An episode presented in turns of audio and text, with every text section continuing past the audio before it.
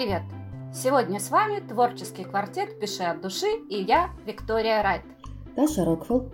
И Анна Орехова. «Пиши от души» – это четыре автора, объединенных страстью писать. Хотим поделиться опытом и лайфхаками. «Пиши от души» – это площадка, где возможны озарения и инсайты. Мы живем писательством, и благодаря этому мир становится ярче. Хотите также? Присоединяйтесь. Мы поможем. Давайте расти и развиваться вместе.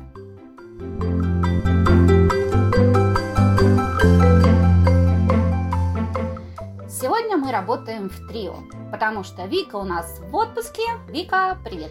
Привет! Привет, Вика! Тема нашего подкаста – продвижение писателя. Вопросов у нас много, а отвечать на них будет участник нашего квартета, писатель и маркетолог-эксперт Анна Орехова. Здравствуйте, Анна. Рада Здравствуйте, вас... Виктория. Да. Я тоже очень рада. Ну что же, давайте начинать. Вот у нас начнем, наверное, с такого объема, да, это с блога, с позиционирования первичного, даже еще пока не про книжки, не про, не про продвижение, а именно конкретно про блог писателя, да. Угу. На что опираться, когда выстраиваешь концепцию своего блога как писатель? Вот это одна из основных, наверное, проблем. Угу. Так, а здесь, значит, э, во-первых, нужно разобраться с тем, о каком блоге идет речь. То есть, если это соцсети, то подход один. А, либо писатель может вести блог у себя на собственном сайте или на площадках каких-то уже готовых, вроде там Яндекс.Дзена или Пикабу или других. А, дело в том, что цель у аудитории, которая приходит к вам на эти площадки, цель разная. То есть люди идут э, в Инстаграм, ну, не для того, чтобы конкретно вас почитать. А, люди приходят в соцсети просто, чтобы а, полистать фотки, позалипать, а, позавидовать там, или порадоваться за других. То есть в соцсетях люди подсматривают за жизнью других. Соответственно, вы, как человек, который в соцсетях свои тексты и фотографии выкладываете, вы свою жизнь им показываете. То есть не надо э, думать, что э, в соцсетях надо показывать свои книги, там, свои рассказы, свои супертонкие какие-то высказывания, цитаты и так далее. Вы показываете себя, свою жизнь, минусы, конечно же, а, потому что вы живой человек, у вас в жизни какие-то бывают передряги. А, делитесь и плохим, и хорошим. То есть вы становитесь публичной личностью. И именно на это надо опираться. То есть это первое правило ведения блога в социальных сетях. Нужно быть открытым, искренним, и подписчики это оценят. Вот. Это правило очень сложное. Я знаю, что многие авторы э, боятся, стесняются, прячутся, а, шифруются, можно даже сказать, не называют своего истинного имени. Но, увы, а, исключения, конечно же, есть, а, но они достаточно редкие. Без личного бренда продвижения в соцсетях не бывает. Со вторым правилом справиться попроще. Да? То есть второе правило – нам, писателям, справиться с ним проще, именно потому что мы писатели. Важно не просто быть искренним, важно рассказывать истории – что такое история, мы все знаем. Это цепляющее начало, динамичная середина и неожиданный конец. То есть люди любят истории. Мы как авторы, как писатели любим их рассказывать. Я очень надеюсь, что все любим. Соответственно, нам и нужно покорять вот эти аудитории соцсетей. А... Ой, ты знаешь, но здесь самая большая проблема, наверное, даже не в том, как рассказывать, а что рассказывать. А вот что рассказывать? Вот да. Это целая вот головняк. Я ну, понимаю. Чтобы что-то было интересное чтобы это цепляло. Я э, недавно, вот сейчас конкретно перечитываю «Турецкий гамбит» Акунина. Мне очень нравится эта книга, и я обычно Акунина переписываю, когда работаю над своими романами, потому что мне нравится его стиль, я как-то вот погружаюсь, проникаюсь и, видимо, ну, что-то перенимаю. И вот в «Турецком гамбите» есть очень классная сцена. А, там два журналиста заключают пари. А, француз и англичанин. Француз говорит, что он может рассказать интересно о чем угодно – Говорит, выбери любой предмет, я напишу о нем так, что статью опубликуют. Вот, англичанин, соответственно, не соглашается, все ставят против того, что француз это сделает, и англичанин говорит, вот ты в этих э, грязных дырявых ботинках, про них и пиши. Ну и француз написал про ботинки. И его история, естественно, ее опубликовали, она получилась очень классной. То есть не надо думать, о чем писать, а вы писатели. Начало, середина, конец. Поход за хлебом можно превратить в историю. То, как мы записываем подкаст, можно превратить в историю. Любую ситуацию в жизни можно превратить в историю. Зацепите началом, делайте динамический переход в середину и классную концовку. Вот и все. Пишите. На словах это очень легко звучит, а на деле, боже мой. Ты знаешь, у меня рассказ. просто единственный вопрос, который возникает. А зачем? Вы а зачем? писать о своем походе за хлебом. Вот это вот у меня, понимаешь, в чем дело? У меня вопрос, а, из-за чего там написать, сесть какую-то тему, да, а ну, целеполагание, да, цель какая, вот, чтобы ее писать, с какой целью я это сажусь сделать. А вот здесь как раз вот, да, а, вот этот момент естественности. То есть не нужно из себя выдавливать. Ты, понимаешь, нужно рассказывать о том, что просит душа. Вот что-то случилось в твоей жизни, да, там, не знаю, какая-то ситуация, которая тебя зацепила. И ты ей делишься, ты хочешь. То есть, ну, как бы это дело надо любить. Если ты не любишь писать в соцсетях, ну, не надо. Просто не делай этого, потому что вот эту искренность ее люди чувствуют.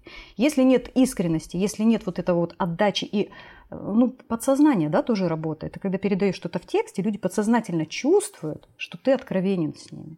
Если этого не будет, так же, как и в книгах, потому что мы на самом деле пишем э, художественную литературу, но мы художественным языком описываем реальные события из жизни. Мы выдумываем что-то там и так далее, но это все отражение того, что мы пережили. И люди это чувствуют. А что насчет вот ориентиров на аудиторию? Получается, что мы же пишем специально, чтобы это как бы нашей аудитории соответствовала, которая нас и читает. То есть и в наших постах, соответственно, должно быть то же самое, что этих людей зацепит. То есть нужно на конкретно кого-то писать. На кого-то рассчитывать нужно именно. Ну, вот знаешь, даже есть, конечно, да. за хлебом. В каком стиле его написать? Если ты пишешь юмористические рассказы и продаешь юмор, то тут, конечно, вопрос понятен. Если ты пишешь ну, романтику, если ужасы, да, тоже должно что-то так же звучать. Ну, жанр не обязательно, конечно, должен отражаться. То есть у меня не каждый там пост в соцсетях это детектив, хотя иногда бывает, я там прикалываюсь и что-нибудь интересное пишу. А вот, э, вы пишете о себе. А, это личный блог. То есть здесь вы не выступаете в роли там, какого-то эксперта. Там, да? То есть я, например, не пишу блог про маркетинг. У меня бывает иногда посты, но очень мало. И, соответственно, аудитория читает о вас. Не нужно на них нацеливаться, а нужно нацеливаться на себя. То есть вы пишете о себе. Соответственно, аудитория подбирается под вас. Если вдруг так получается, что вы автор и пишете для детей книги, то на самом деле а, ведение соцсетей здесь большой вопрос. Да? А, на детей это работать не будет, но это может работать на их родителей, которые купят книги своим детям. Вот как-то так. То есть это не значит, что надо писать для детей пост, э, ну, блог в соцсетях. Ну, как бы мне там э, больше 30 лет, я не пойду в ТикТок э, и не буду там, не знаю, вытворять то, что вытворяют подростки для того, чтобы их привлечь. Ну, это глупо. Кто на меня подпишется? Поэтому да.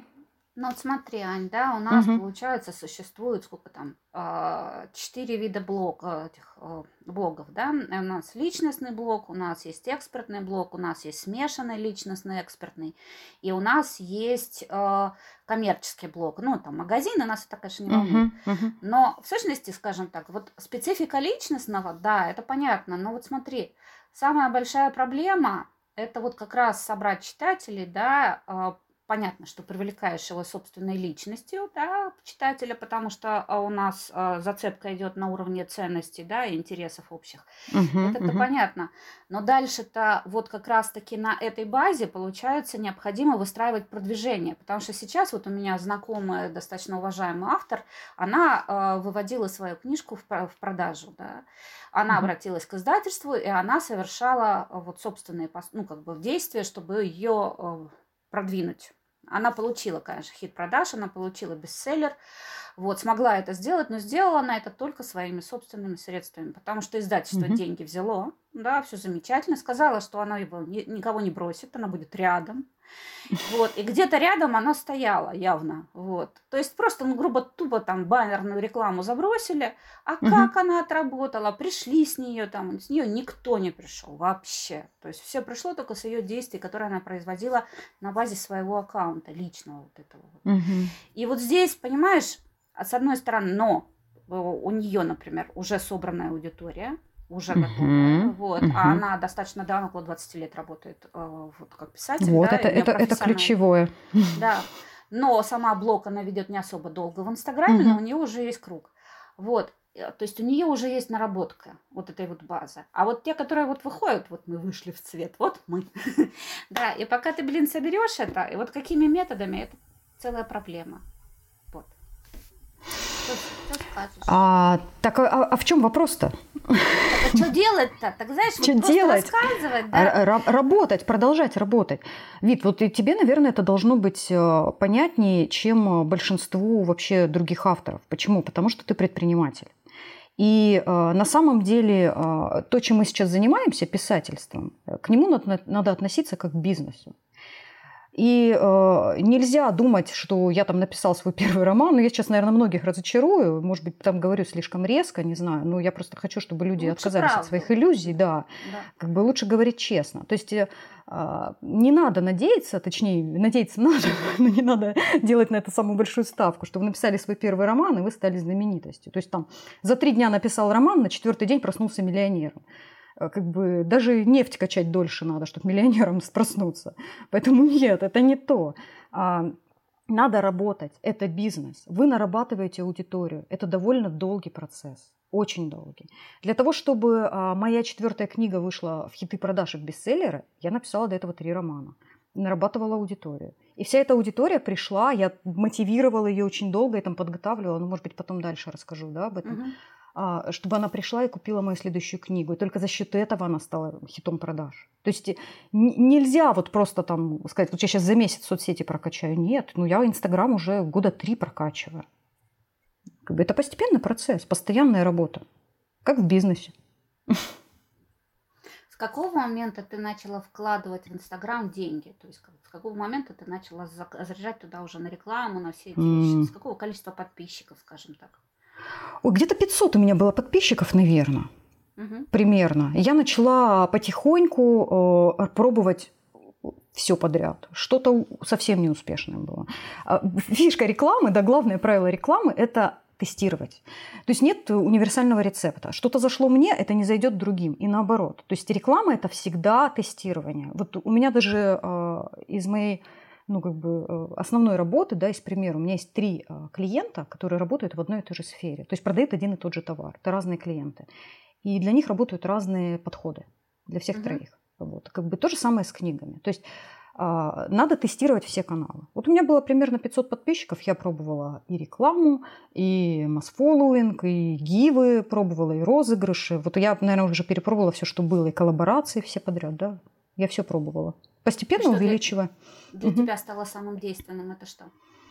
А, розыгрыши э, совместно с таргетом, причем розыгрыши собственных книг. И, как ни странно, mass following, он работает очень классно. Таргет а, без розыгрыша очень плохо работает. А, Гивы – это то, что я никому не, не не рекомендую, и это просто ну, мошенничество вот, э, чаще всего, поэтому ну, я как бы попалась на это мошенничество, очень долго расхлебывала.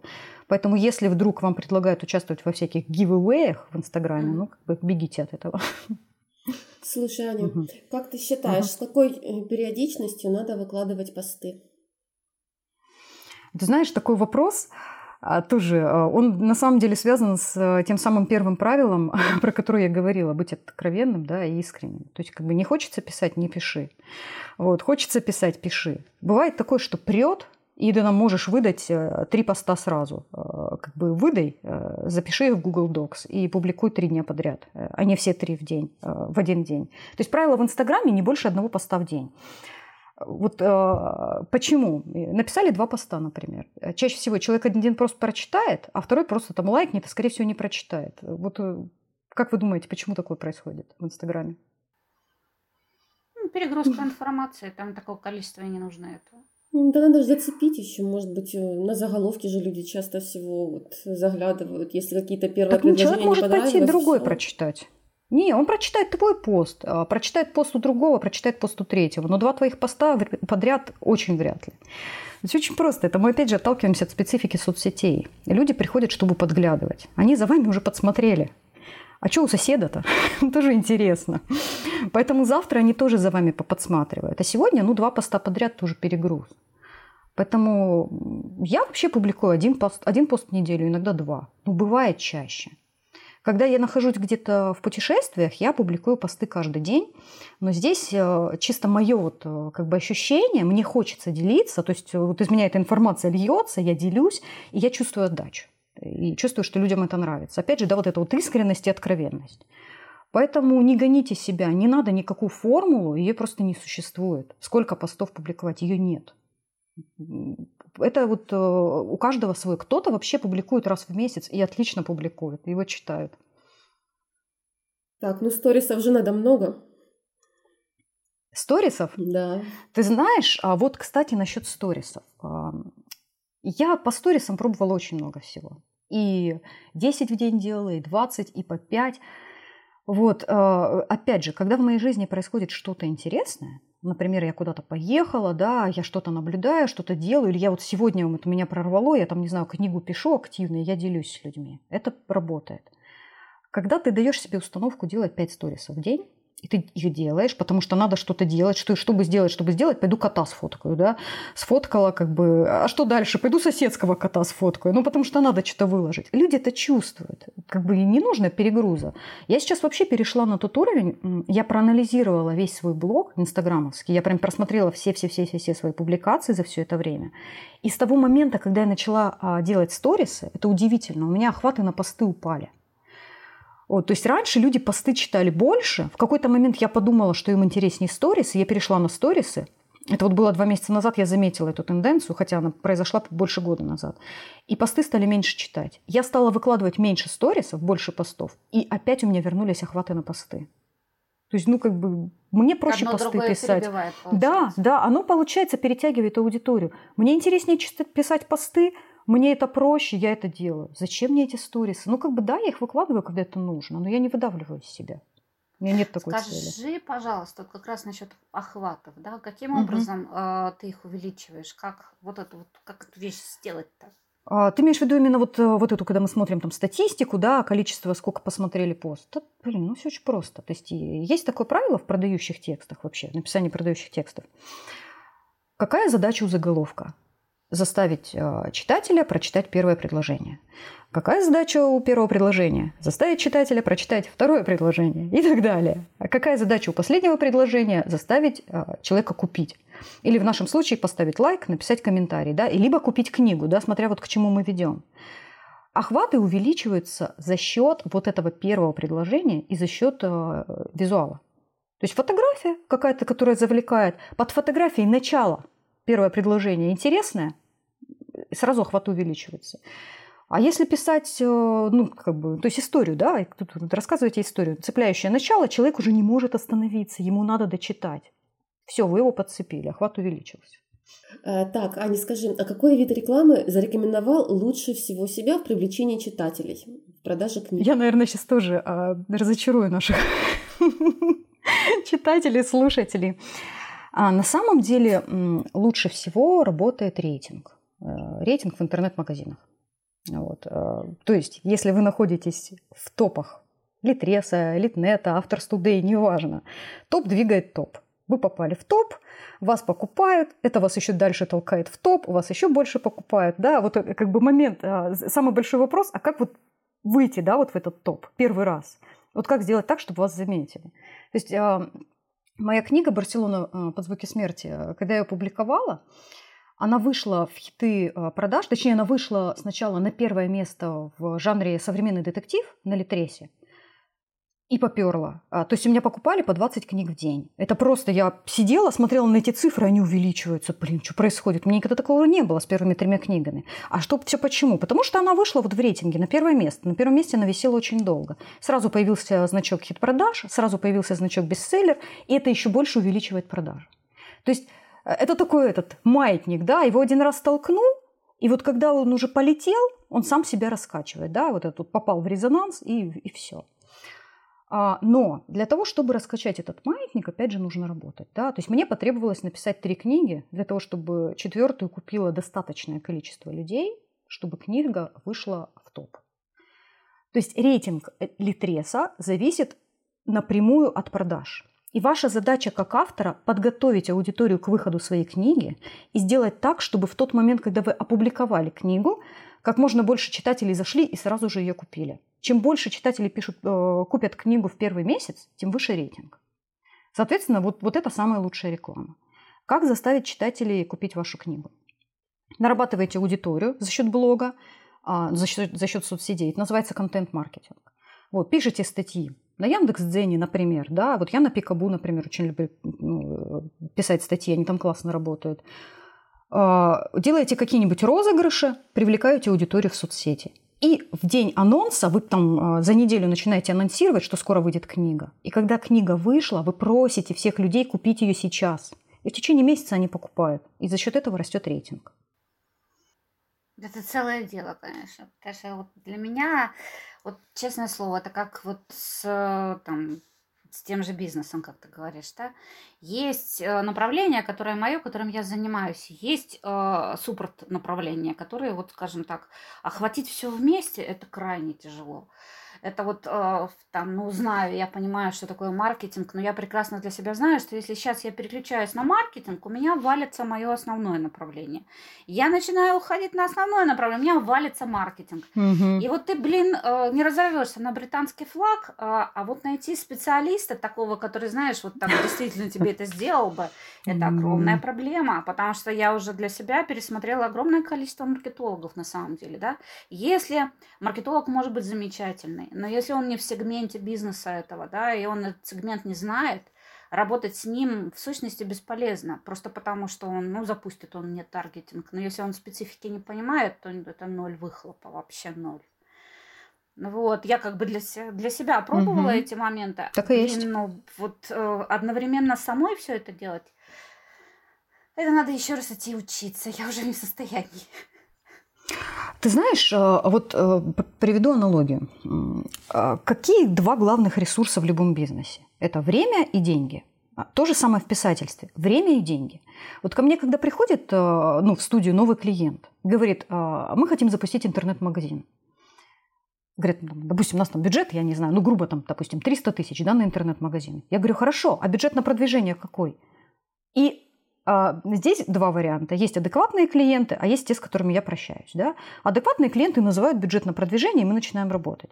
Клиенты, с которыми я прощаюсь, говорят, да как бы давайте сделаем, а потом пойдет. Вот ни хрена не пойдет, потому что никому ваш интернет-магазин ну, нафиг не нужен.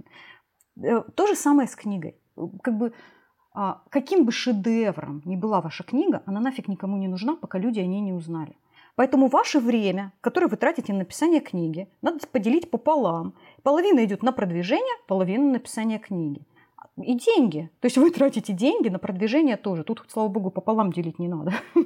Просто все пускаем на продвижение. И едим там, не знаю, хлеб с водой.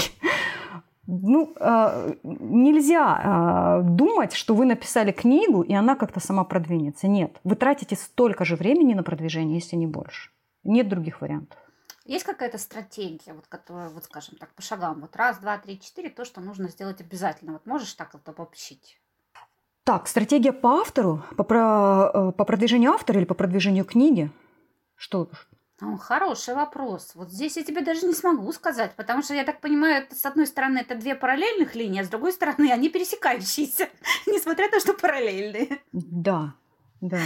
Это, это парадокс, да, параллельные пересекающиеся линии, да. Я писатель, да, я так вижу. Слушай, ну, а, да, надо продвигать и себя, конечно же, и надо продвигать конкретно каждую книгу. Но здесь как бы проще, да, то есть я как автор, это я такой вот бизнес-проект, а книга – это мой товар. Вот. Ну, я как бы предприниматель, я разговариваю таким языком, да, то есть я себя как бизнес продвигаю каким образом. Опять же, целевая аудитория, да, ну, то, то, что я говорила. Под целевую аудиторию а, выбираются площадки, а, на которых вы будете продвигать. А, то есть я вот, кстати, это огромная это проблема. проблема. Это просто да. огромно. Я вначале, кстати, забыла об этом рассказать, да, то, что про блог мы говорили. Блог можно вести в соцсетях, можно вести на каких-то площадках. Вот, я вела, а, пробовала Дзен, Яндекс Дзен, и я пробовала Пикабу. Сейчас отвлекусь немножко, расскажу про это дело. Угу, То есть, что угу. важно там, на этих площадках? А, люди приходят на тот же, допустим, Яндекс Дзен из рекламы Яндекса и из поиска. И то есть там важно не просто писать там про себя, никому никто не будет гуглить, а что сегодня написала Анна Орехова, к сожалению, пока еще. Лет через пять, может, и будут, да? Вот, пока люди гуглят что-то другое. Соответственно, мы заходим, есть такой инструмент у Яндекса, называется WordStat. И мы смотрим, а, какие запросы люди ищут. То есть, например, по какой-то тематике, по тому же писательству. Люди ищут, как написать книгу, например, да, если мы на них ориентируемся. Соответственно, мы пишем а, пост о том, как написать книгу. Люди пишут, а какие самые интересные детективы почитать? Мы пишем пост, 10 детективов. Я написала пост, 5 фантастических детективов, а, от которых невозможно оторваться на Яндекс.Сцене. Примерно год назад, в там, середине мая. А статья получала 120 тысяч просмотров. Почему я это сделала? Потому что это искали в WordStat. Тогда была пандемия, все сидели дома, всем хотелось читать. Я написала такую статью. 120 тысяч просмотров, у меня сразу продажи на Литресе взлетели. Вот и все. Потому что, естественно, среди пяти этих детективов был один мой. Вот. Но я, кстати, этого не скрывала. Я как автор его просто порекомендовала. А потом я написала статью про Сингапур. А, написала ее вообще просто сама, потому что меня что-то вот потянуло. Но я дала этой статье классное название. К вопросу о том, что что делает заголовок? Заголовок заставляет читателя прочитать э, первую строчку. Я назвала статью, это было в момент пандемии, а, город, в который нужно ехать, когда вся эта вакханалия закончится. И поперло. У меня было 263 тысячи просмотров этой статьи. Это дофига, вот честно. Ну, я такие охваты никогда не собирала. До этого я писала статью про Индию, который тоже довольно такой был э, противоречивый заголовок. Э, там Индия – это ложь, грязь и лицемерие. Вот. Соответственно, там тоже было больше 200 тысяч просмотров. Это Яндекс.Дзен. Это хороший канал для продвижения, но а, я его не люблю, потому что а, там заходят скандалы. Да? То есть я вот когда сказала вот эти заголовки да, про Сингапур, про Индию, э, и они, а, они такие вот скандальные. Я не люблю писать негатив, поэтому я не очень люблю этот канал. Ну, может быть, кому-то это нравится. И там хорошо работают подборки. Вот подборки тоже классно собирают, можно пользоваться. А, например, а, на Пикабу этот канал мне гораздо больше нравится, потому что там ценят э, ну, не только скандалы и не столько скандалы, там ценят юмор, и там ценят опыт. И вот опытом своим я очень люблю делиться, да? Это, чем я сейчас и занимаюсь. Вот. И я написала на Пикабу статью, я же ее дублировала уже в соцсетях, только она была в укороченном варианте, из-за ну, специфики Инстаграма, да, что там количество символов ограничено а сколько можно заработать на писательстве и зачем вообще это нужно. Вот. 93 тысячи просмотров. Очень клево. Вышла в топ статья сразу же. А как автору самоздата записать аудиокнигу? 47 тысяч просмотров. А вот статья, которая была не, относилась к писательству, она тоже привела, привлекла ко мне аудиторию. А, я писала про английский юмор. Она получила 378 тысяч просмотров. То есть, ну это вообще дофига. То есть э, рассказывайте какие-то интересные истории, выбирайте другие каналы. Это к вопросу о продвижении. Это называется контент-маркетинг. То есть не надо зацикливаться а, на своих соцсетях. Публикуйтесь в других блогах, пишите, да, вот где-то на Дзене, на Пикабу. А, очень хорошо работает э, коллаборация с блогерами. Ну, не прямо это какая-то там а, волшебная пилюля, но неплохо работает. Вы отправляете блогеру свою книгу, он ее читает и пишет отзыв. И рекомендует, соответственно, читателям. А вот как ты думаешь, нужен ли свой сайт писателю? Я заметила, что вот много писателей действительно делают свои сайты. Да, у меня тоже есть свой сайт. У меня к тебе встречный вопрос, Таша, зачем? Ну, я так понимаю, что это какая-то индивидуальная страничка, чтобы на нее приходили, чтобы это вот все твое, чтобы ни с кем больше не смешиваться. Знаешь, любая реклама начинается с вопроса «зачем?». Зачем я делала свой сайт? А, я, когда начинала э, заниматься писательством, да, я как бы очень много вот я столько инструментов уже перепробовала, что, не знаю, реально можно книгу писать об этом. И столько раз спотыкалась. Я в тот момент была такой умной и думала, сейчас я всех обману, нафиг мне отдавать Литресу 75%, а они же всего 25%, да, роялти дают, нафиг я буду отдавать им 75%. Я на своем сайте буду продавать. Все 100% мне, за вычетом комиссии, там, да, 5% каким-нибудь там Сбербанку, там, хотя у Сбербанка сейчас, по-моему, даже 2%. И чё? На Литресе покупают, на сайте нет. Люди там привыкли покупать, а мой сайт никто не знает. Потратила время, потратила деньги на рекламу, без толку. Нет смысла. Я думаю, ну ладно, хорошо, тогда я буду блог вести на своем сайте. Что, просто так делала, что ли? Пусть туда люди приходят и будут у меня потом книги покупать. Но на Пикабу гораздо больше людей. Там уже готовая площадка, туда приходят ежедневно, просто там, не знаю, ну, я не помню сейчас сколько, но огромнейшая аудитория. Это самый популярный сайт вообще в российском сегменте. То есть Зачем вести момент, вся блог? Вообще, когда вот существует столько сайтов, на которых уже есть готовая платформа с писателями, с читателями, уже это не имеет смысла, так? Вопрос зачем? То есть если ты, э, допустим, хочешь э, анонсировать какие-то события, это проще делать в соцсетях. Ну, если ты хочешь да. продавать книги, это проще делать на каких-то готовых площадках. То есть когда ты уже окунен, ты можешь делать свой сайт, и на нем будут покупать, наверное. и ты будешь что-то зарабатывать. Но пока ты еще там, не знаю, Орехова, то лучше на Литресе. Вот, вот и все. Я, а, мой сайт, он э, пока просто висит. Вот такой вот момент, да, как раз а, относительно жанров. Угу. Вот самая большая моя проблема, например, да, вот хоть я и выбрала для себя площадку Литнета, но это то ближайшее, что мне пытали, ну, как бы, так как я вообще слепая вышла, я понятия не имею специфику э, бизнеса книжного, скажем так, вообще я в этом не разбираюсь. Вот тот ближайший сайт, который мне посоветовали. Но я понимаю, что я на Литнете вообще ну, не в дугу, вот в полную, не в дугу, вот никаким образом. Потому что у меня нет сексуальной да говори прямо, тематики. Да. Да. Голых торсов вот. у тебя нет. Да, голых торсов, властных боссов, истеричных дам, не истеричных дам, вот таких вот, которые вот э, там ведут главную линию. Но у меня этого не существует. И, угу. то есть, я получаюсь не форматом как бы для Литнета вообще. Хотя можно сказать, что я достигла, несмотря на неформат, еще какой-то результат, хоть какой-то, да, чего я сама не ожидала. Но э, я понимаю прекрасно, что выйти на продажи там я не смогу. Просто угу. не смогу. Угу. У меня есть постоянные читатели, у меня их, ну, как бы я вижу постоянно, что у меня есть люди, которые читают.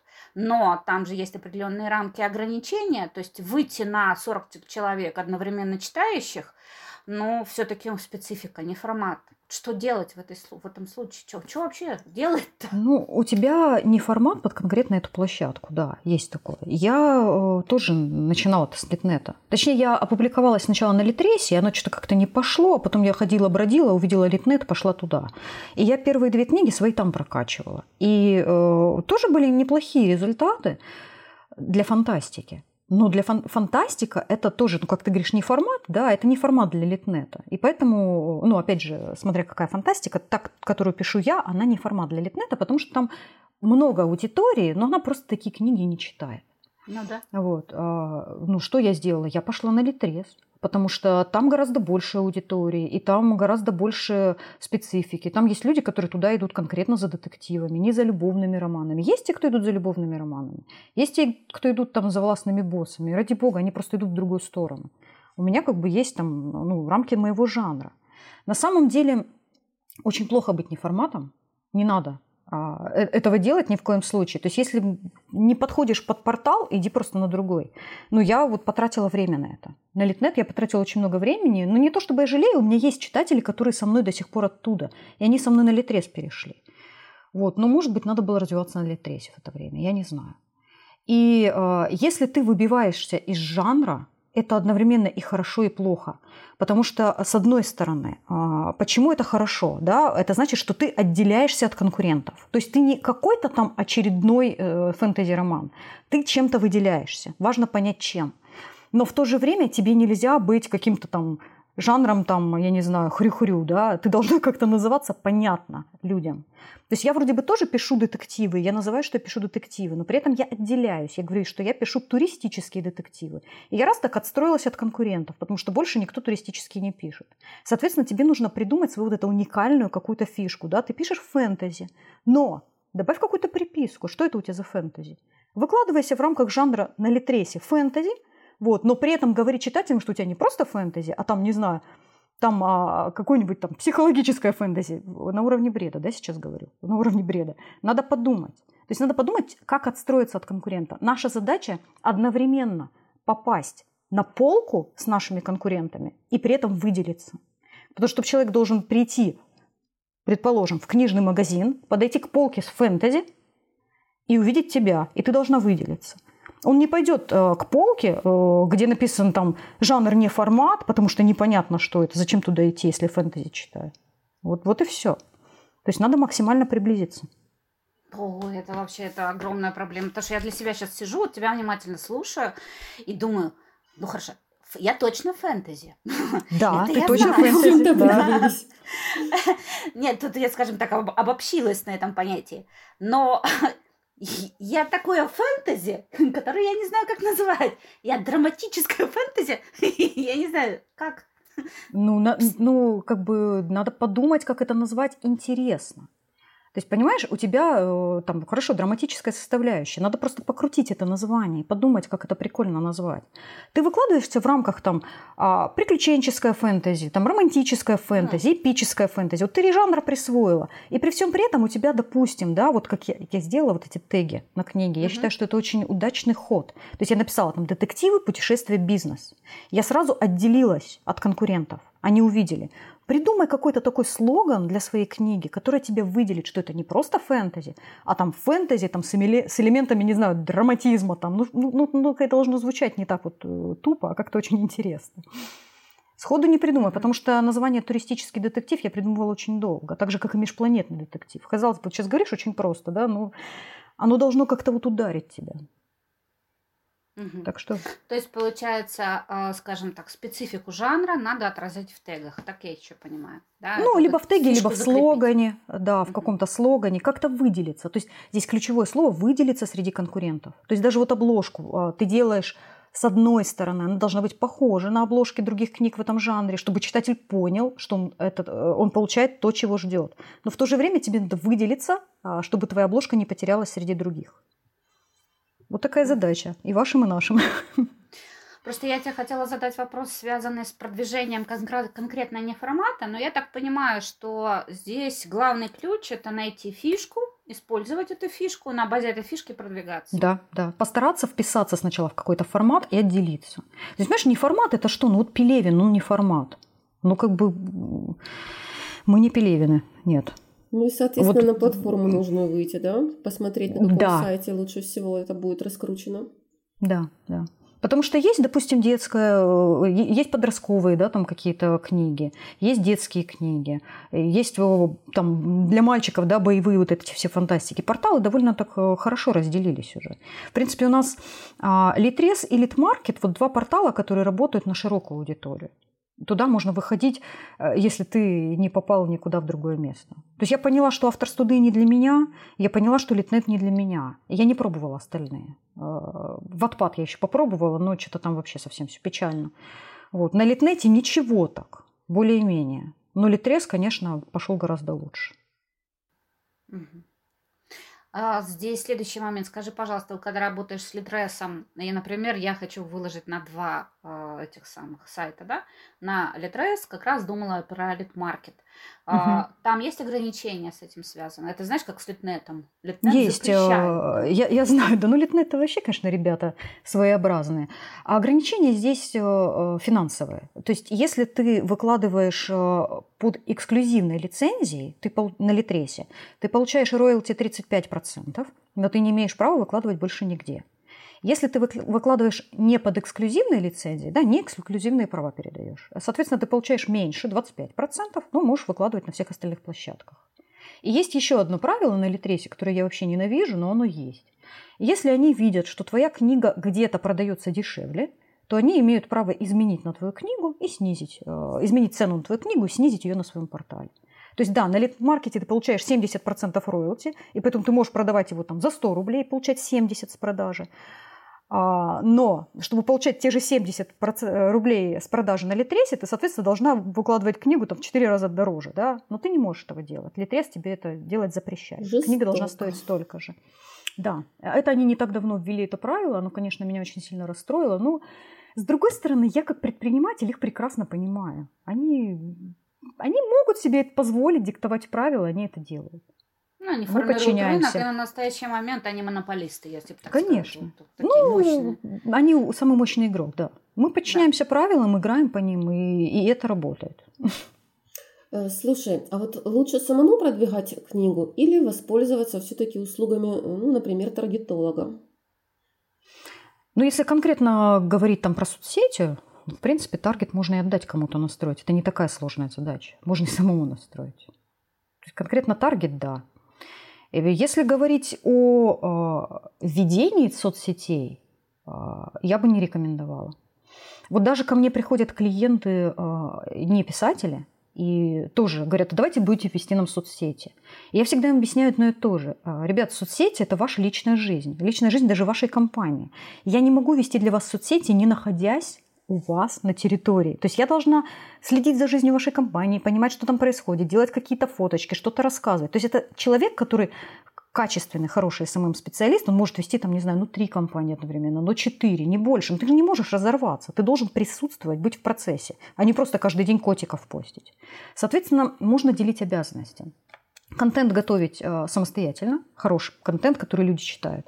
А СММщику можно отдавать рутинные задачи вроде там, проведения розыгрышей, там, какого-нибудь настройки, настройки таргета, масс-фолловинга какого-то. Вот это вот все можно.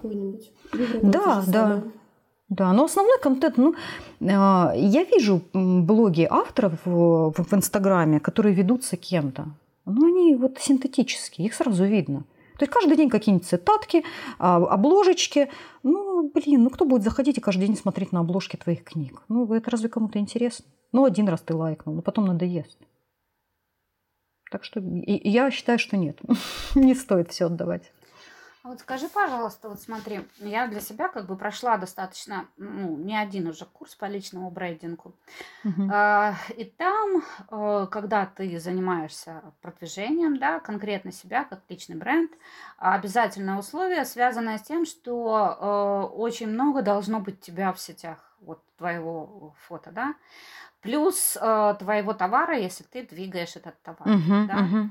Вот, но вот э, сегодня, слушая тебя, да, внимательно, я понимаю, что э, вот эта стратегия, она тоже относительна.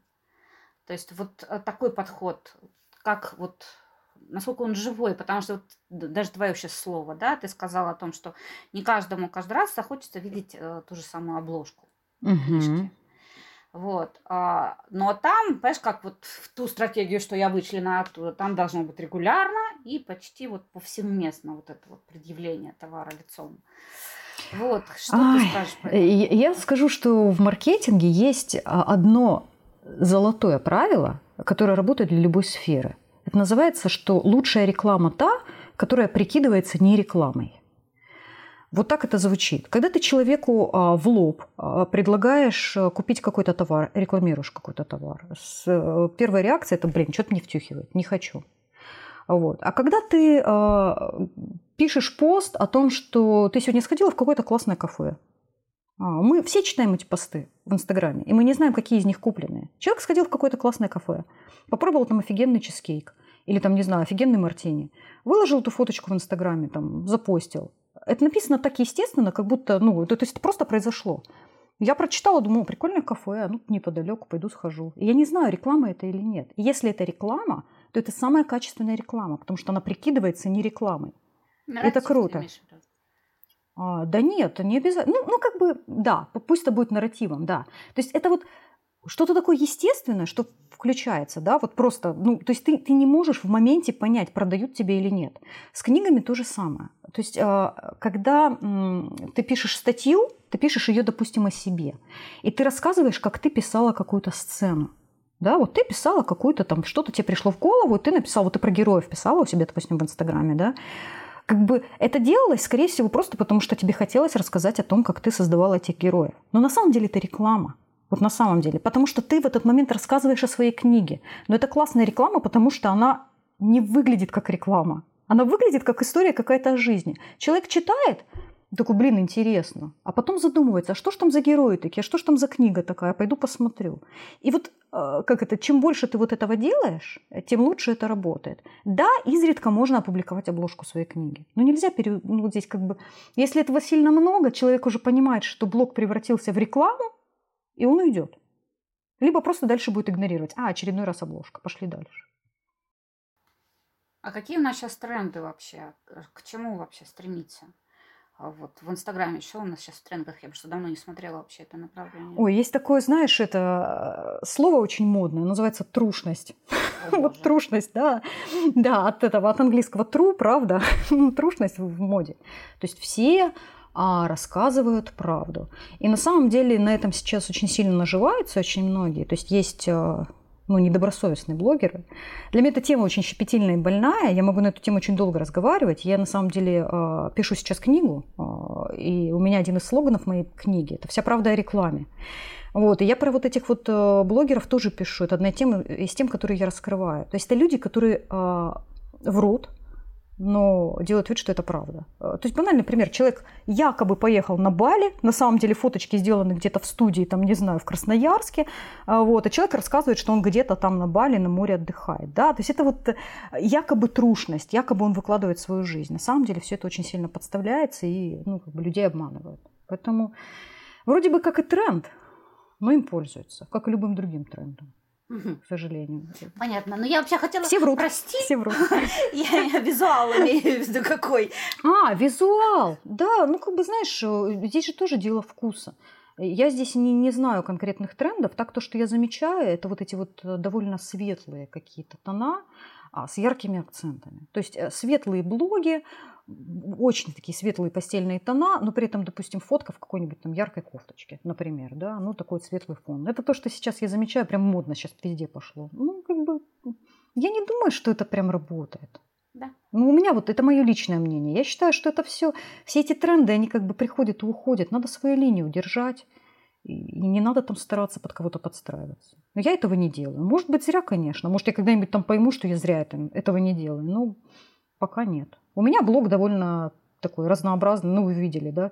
И мне даже, кстати, одна из читательниц а, сказала, что она читает мой блог, потому что он у меня такой ламповый, домашний, а не вот это вот все синтетическое, которое ты видишь в других соцсетях, где все фоточки там типа вылизаны, одинаковые под один стиль. Так что, может быть, я каким-то образом даже и выделяюсь, не знаю, неосознанно. Ну, то это опять как раз к фишке, то, что, ну, скажем так, ты имеешь в виду.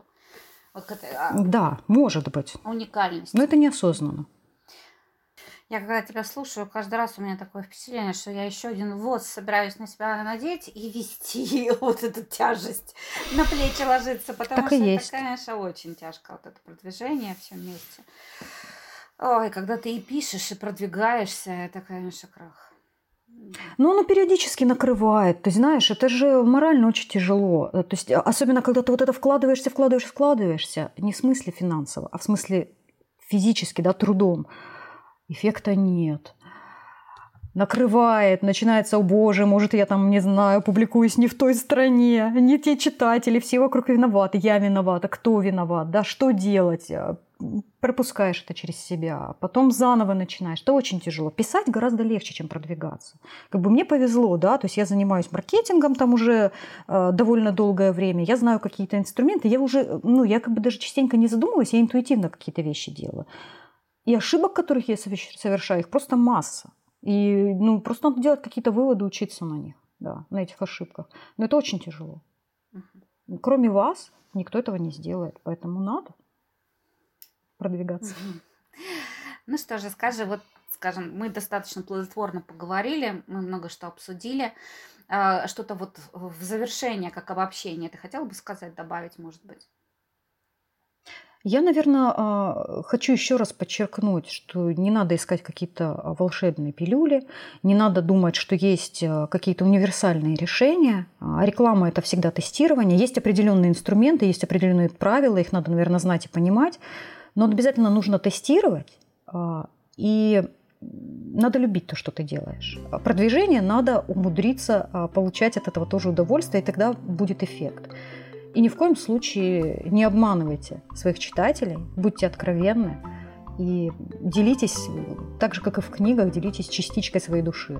И тогда вы найдете отклик. Замечательно.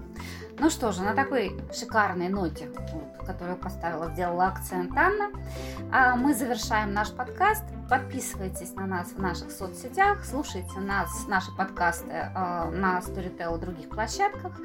А, Пишите от души. И До свидания, всем пока. Пока-пока. Всем пока.